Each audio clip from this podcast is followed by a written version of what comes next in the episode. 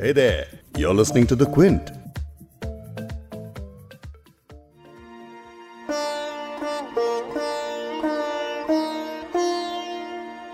Unity in diversity is a promise we made when we made India into a republic.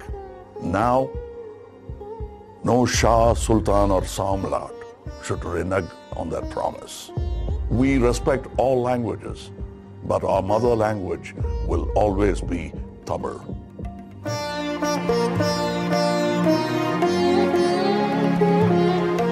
ये actor Kamal Haasan की आवाज़ है और ये कह रहे हैं कि किसी शाह, सुल्तान या सम्राट को संविधान में किए गए यूनिटी इन डाइवर्सिटी के वादे से पीछे नहीं हटना चाहिए देश के गृह मंत्री अमित शाह ने इस साल हिंदी दिवस पर वन नेशन, वन लैंग्वेज के मुद्दे पर फिर बात की। इसके जवाब में ट्विटर पर एक hashtag stop Hindi imposition trend करने लगा। आज बिग स्टोरी हिंदी में, हम इसी पर बात करेंगे। मैं हूँ फबीहा सैयद। इस पॉडकास्ट में आप सुनेंगे द क्विंट के कॉरेस्पॉन्डेंट सुशोभन सरकार से, जिन्होंने अमित शाह के ट्वीट के रिस्पॉन्स में स्टॉप हिंदी इम्पोजिशन हैशटैग जो ट्रेंड होना शुरू हुआ है, उस पर एक डिटेल्ड एनालिसिस लिखा है।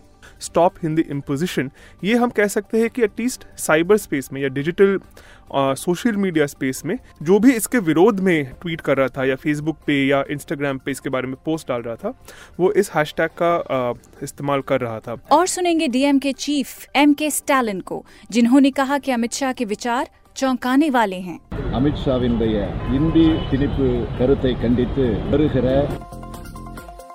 14 सितंबर, हिंदी दिवस पर होम मिनिस्टर अमित शाह ने ट्वीट किया कि हिंदी इकलौती ऐसी भाषा है जो देश को जोड़ सकती है।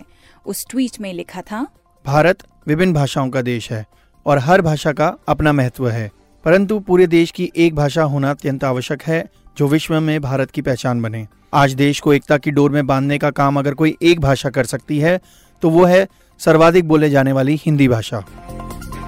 इसी बात को अमित शाह ने हिंदी दिवस पर आयोजित एक कार्यक्रम में भी कहा। मैं आज हिंदी दिन के अवसर पर देश भर के लोगों को आह्वान करना चाहता हूँ कि कम से कम बच्चों से तो अपनी भाषा में बात करिए, अपने सहकर्मियों से तो अपनी भाषा में बात करिए। अगर हम ही हमारी भाषा का आग्रह छोड़ देंगे तो किस प्रकार से हमारी भाषाओं को लंबे समय तक ले जाए? भाषाएँ तभी जीवित रहती है जब भाषा जिसकी है, वो उसका महत्व को जानते अनेक भाषाएँ, अनेक बोलियाँ कई लोगों को लगता है देश के लिए बोझ मुझे लगता है अनेक भाषाएँ, अनेक बोलिया हमारी देश की सबसे बड़ी ताकत है देश की सबसे बड़ी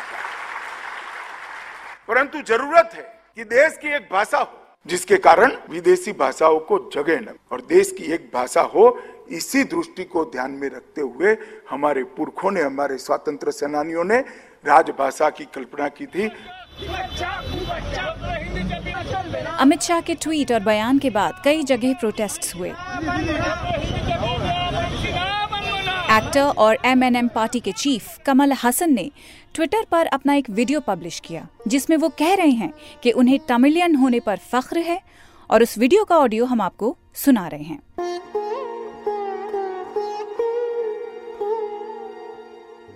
Unity in diversity is a promise we made when we made India into a republic.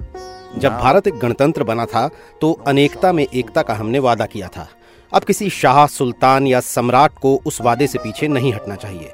हम सभी भाषाओं की इज़्ज़त करते हैं लेकिन हमारी मातृभाषा तमिल ही है और हमेशा रहेगी.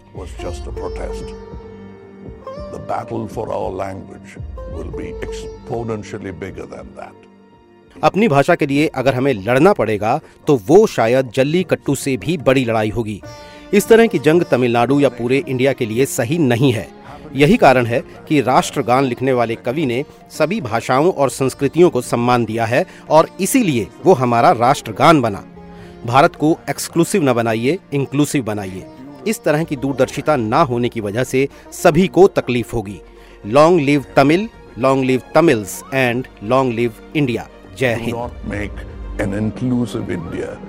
into an exclusive one. All will suffer because of such short sighted folly.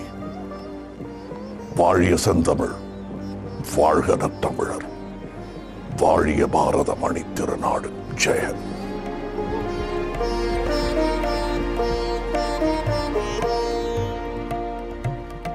कमल हसन ने वीडियो पोस्ट करते हुए लिखा कि नया कानून या नई योजना बनाने से पहले आपको लोगों से सलाह लेनी चाहिए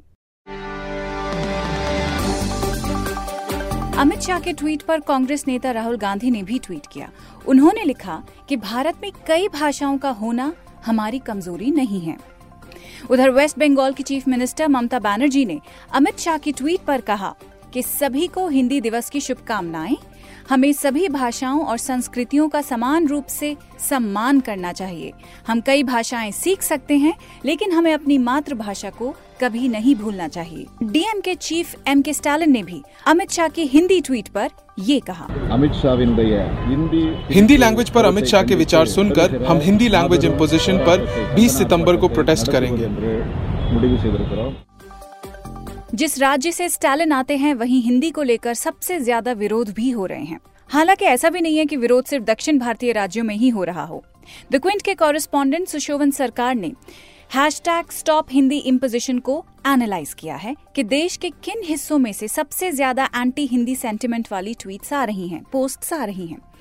सुशोभन हमें बताइए कि आपका एनालिसिस जो है, आपकी फाइंडिंग्स क्या कहती हैं? जी तो जैसे हमने देखा कि शनिवार 14 सितंबर को जब गृह मंत्री अमित शाह ने हिंदी दिवस के अवसर पर ये फिर से दोहराया कि हिंदी हमारी राजभाषा, उन्होंने राजभाषा शब्द का प्रयोग किया कि हमारे बहुत सारे भाषाएँ हैं हमारे देश में जिनको हमें सेलिब्रेट करना चाहिए, लेकिन अगर एक राजभाषा हो जो देश को जोड़ने की क्षमता रखे, वो है हिंदी।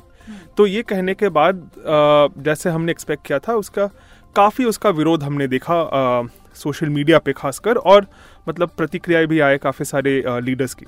तो अब हम बात करते हैं स्टॉप हिंदी इम्पोजिशन जो हैशटैग है। The hashtag stop Hindi imposition ये हम कह सकते हैं कि एटलीस्ट साइबर स्पेस में या डिजिटल सोशल मीडिया स्पेस में जो भी इसके विरोध में ट्वीट कर रहा था या फेसबुक पे या इंस्टाग्राम पे इसके बारे में पोस्ट डाल रहा था वो इस हैशटैग का इस्तेमाल कर रहा था। तो इससे हमें जो विरोध है उसके बारे में क्या पता चलता है? तो ये करके हमको ये पता चला कि तमिलनाडु दक्षिणी भारत अगर इसका केंद्र बिंदु था तो तमिलनाडु इसका सबसे ज़्यादा इस्तेमाल तमिलनाडु में हुआ था, जहाँ पे हमने देखा कि शनिवार दोपहर जब अमित शाह ने ये बयान रखा था, तब से लेके सोमवार शाम तक मतलब 48 घंटे मिला के कुल पचास हज़ार से ऊपर ये हैशटैग का इस्तेमाल सिर्फ़ तमिलनाडु में हुआ। जब हमने इसका एनालिसिस किया तो देखा कि तमिलनाडु के बाद जो सबसे मतलब जो दूसरा सबसे बड़ा केंद्र था इस hashtag stop Hindi imposition का वो था दिल्ली एनसीआर रीजन तो दिल्ली एनसीआर में कुल करीब पच्चीस हज़ार थे उस 48 घंटे में। Okay. उसके बाद अगर हम देखें तो कर्नाटक और महाराष्ट्र और फिर पश्चिम बंगाल जैसे राज्य आते हैं।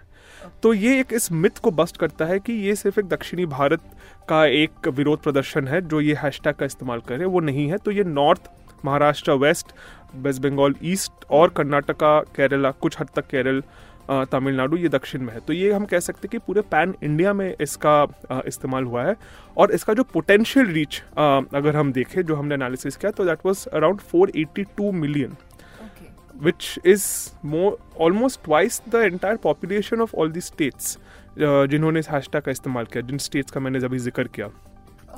तो uh, उन सब स्टेट्स का शायद कुल मिला के पॉपुलेशन होगा दो सौ पैंसठ मिलियन जबकि इसका potential reach four eighty two million लोगों तक पहुँचा है। अब हम इस पे भी चर्चा करने लगे हैं कि हमें किस भाषा में बोलने की आज़ादी है? ना कि सिर्फ़ क्या बोल सकते हैं और क्या नहीं बोल सकते हैं। अब सरकार ये भी हमें बताने की कोशिश करे कि हम किस भाषा में वो बोले। Thank you Sushobhan thank you वैसे एक देश एक भाषा यानी हिंदी को लेकर पहले भी बवाल मच चुका है। पूरी कहानी सुनाती हूँ आपको। स्टालिन की पार्टी डीएमके ने एंटी हिंदी आंदोलन को अपनी आइडियोलॉजी का एक प्रमुख हिस्सा बनाया हुआ है। और हिंदी इम्पोजिशन के खिलाफ प्रोटेस्ट होना कोई नई बात नहीं है। 1949 में जब हिंदी को राष्ट्रभाषा बनाने की कोशिश की जा रही थी तो मद्रास कॉन्स्टिट्यूएंसी को रिप्रेजेंट करने वाले टी ए रामलिंगम चेटियर ने विरोध करते हुए कहा कि हमारे यहाँ, यानी कि द्रविडियन जबानों में, हिंदी भाषा से ज़्यादा और बेहतर साहित्य मिलता है। अगर हम हिंदी को राष्ट्रभाषा के तौर पे स्वीकार करेंगे तो वो इसलिए नहीं करेंगे क्योंकि वो एक बेहतर भाषा हो या एक्सीलेंस की वजह से उसकी, बल्कि इसलिए करेंगे क्योंकि हिंदी बोलने वाले संख्या में ज़्यादा होंगे। इसके बाद कॉन्स्टिट्यूएंट असेंबली ने मुंशी अयंगार फॉर्मूला अपनाया, जिसके अनुसार देवनागरी में लिखी हिंदी ऑफिशियल लैंग्वेज बन गई। और वो लोग जो हिंदी नहीं बोल सकते थे, उनके लिए अगले 15 साल तक, यानी 1965 तक इंग्लिश ऑफिशियल लैंग्वेज बनाई गई। राष्ट्रभाषा तब भी नहीं बन पाई। 1965 में जब ये तय होना था कि नेशनल लैंग्वेज क्या होनी चाहिए, इस पर साउथ इंडिया में, खास करके तमिलनाडु में, हिंदी इम्पोजिशन के खिलाफ आंदोलन शुरू हो गए। भूख हड़तालें हुई, आत्मविसर्जन हुए और इन तमाम बातों की वजह से उस साल डीएम के लीडर सी एन अन्ना दुराई ने 26 जनवरी को डे ऑफ़ मॉर्निंग यानी शोक का दिन घोषित कर दिया था।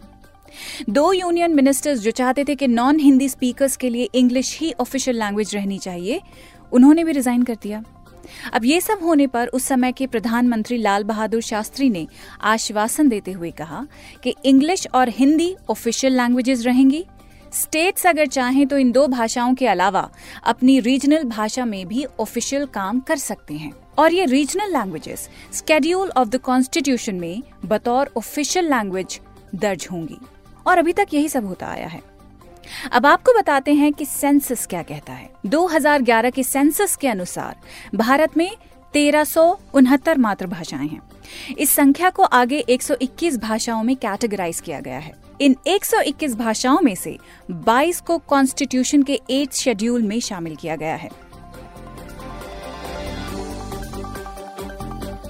हिंदी पर बोलते बोलते बहुत बोल गई, लेकिन आखिर में एक बात आपसे शेयर करना चाहती हूँ। 17 सितंबर को प्रधानमंत्री नरेंद्र मोदी जी को उनके जन्मदिन पर बधाई देने वाला एक बहुत ही क्यूट सा पोस्ट मैंने ट्विटर पे देखा। एक तस्वीर थी जिसमें भारत के अलग अलग स्टेट्स के लोग मोदी जी को हैप्पी बर्थडे बोल रहे हैं अपनी भाषा में। मुझे भारत की ये तस्वीर बहुत पसंद आई है। आप बताइए। आप सुन रहे थे द बिग स्टोरी पॉडकास्ट मैं हूँ फबीहा सैयद। ये पॉडकास्ट आप क्विंट हिंदी पर तो सुन ही सकते हैं, उसके अलावा गूगल और एप्पल पॉडकास्ट पर जाके सुन सकते हैं। उसके अलावा जियो सावन और स्पॉटिफाई पर भी अवेलेबल है। तो फ़ौरन सब्सक्राइब करिए, फ़ौरन फॉलो कीजिए। एक बड़ी खबर के साथ कल दोबारा आपसे मुलाकात होगी।